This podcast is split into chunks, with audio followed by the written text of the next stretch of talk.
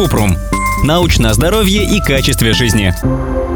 Правда, что розовая соль полезнее обычной? Кратко. Розовую соль, которую также называют гималайской, добывают в Пакистане. Розовый цвет ей придают минералы хром, железо, цинк, магний. У ученых были предположения, что гималайская соль полезнее поваренной, однако научных исследований, которые это подтверждают, пока нет.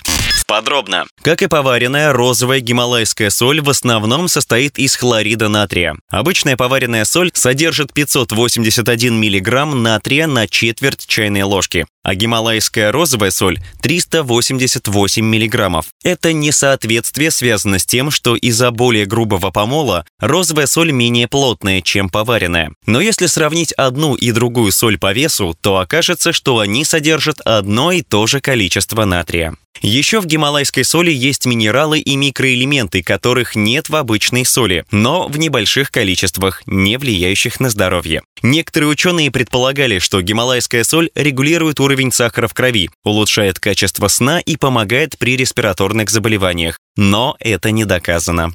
Кроме того, нет исследований, где сравнивали бы, как розовая гималайская и обычная поваренная соль влияют на здоровье. Поэтому доказанных преимуществ у гималайской соли нет. Однако, если вы хотите разнообразить питание, то можно использовать розовую соль как альтернативу поваренной.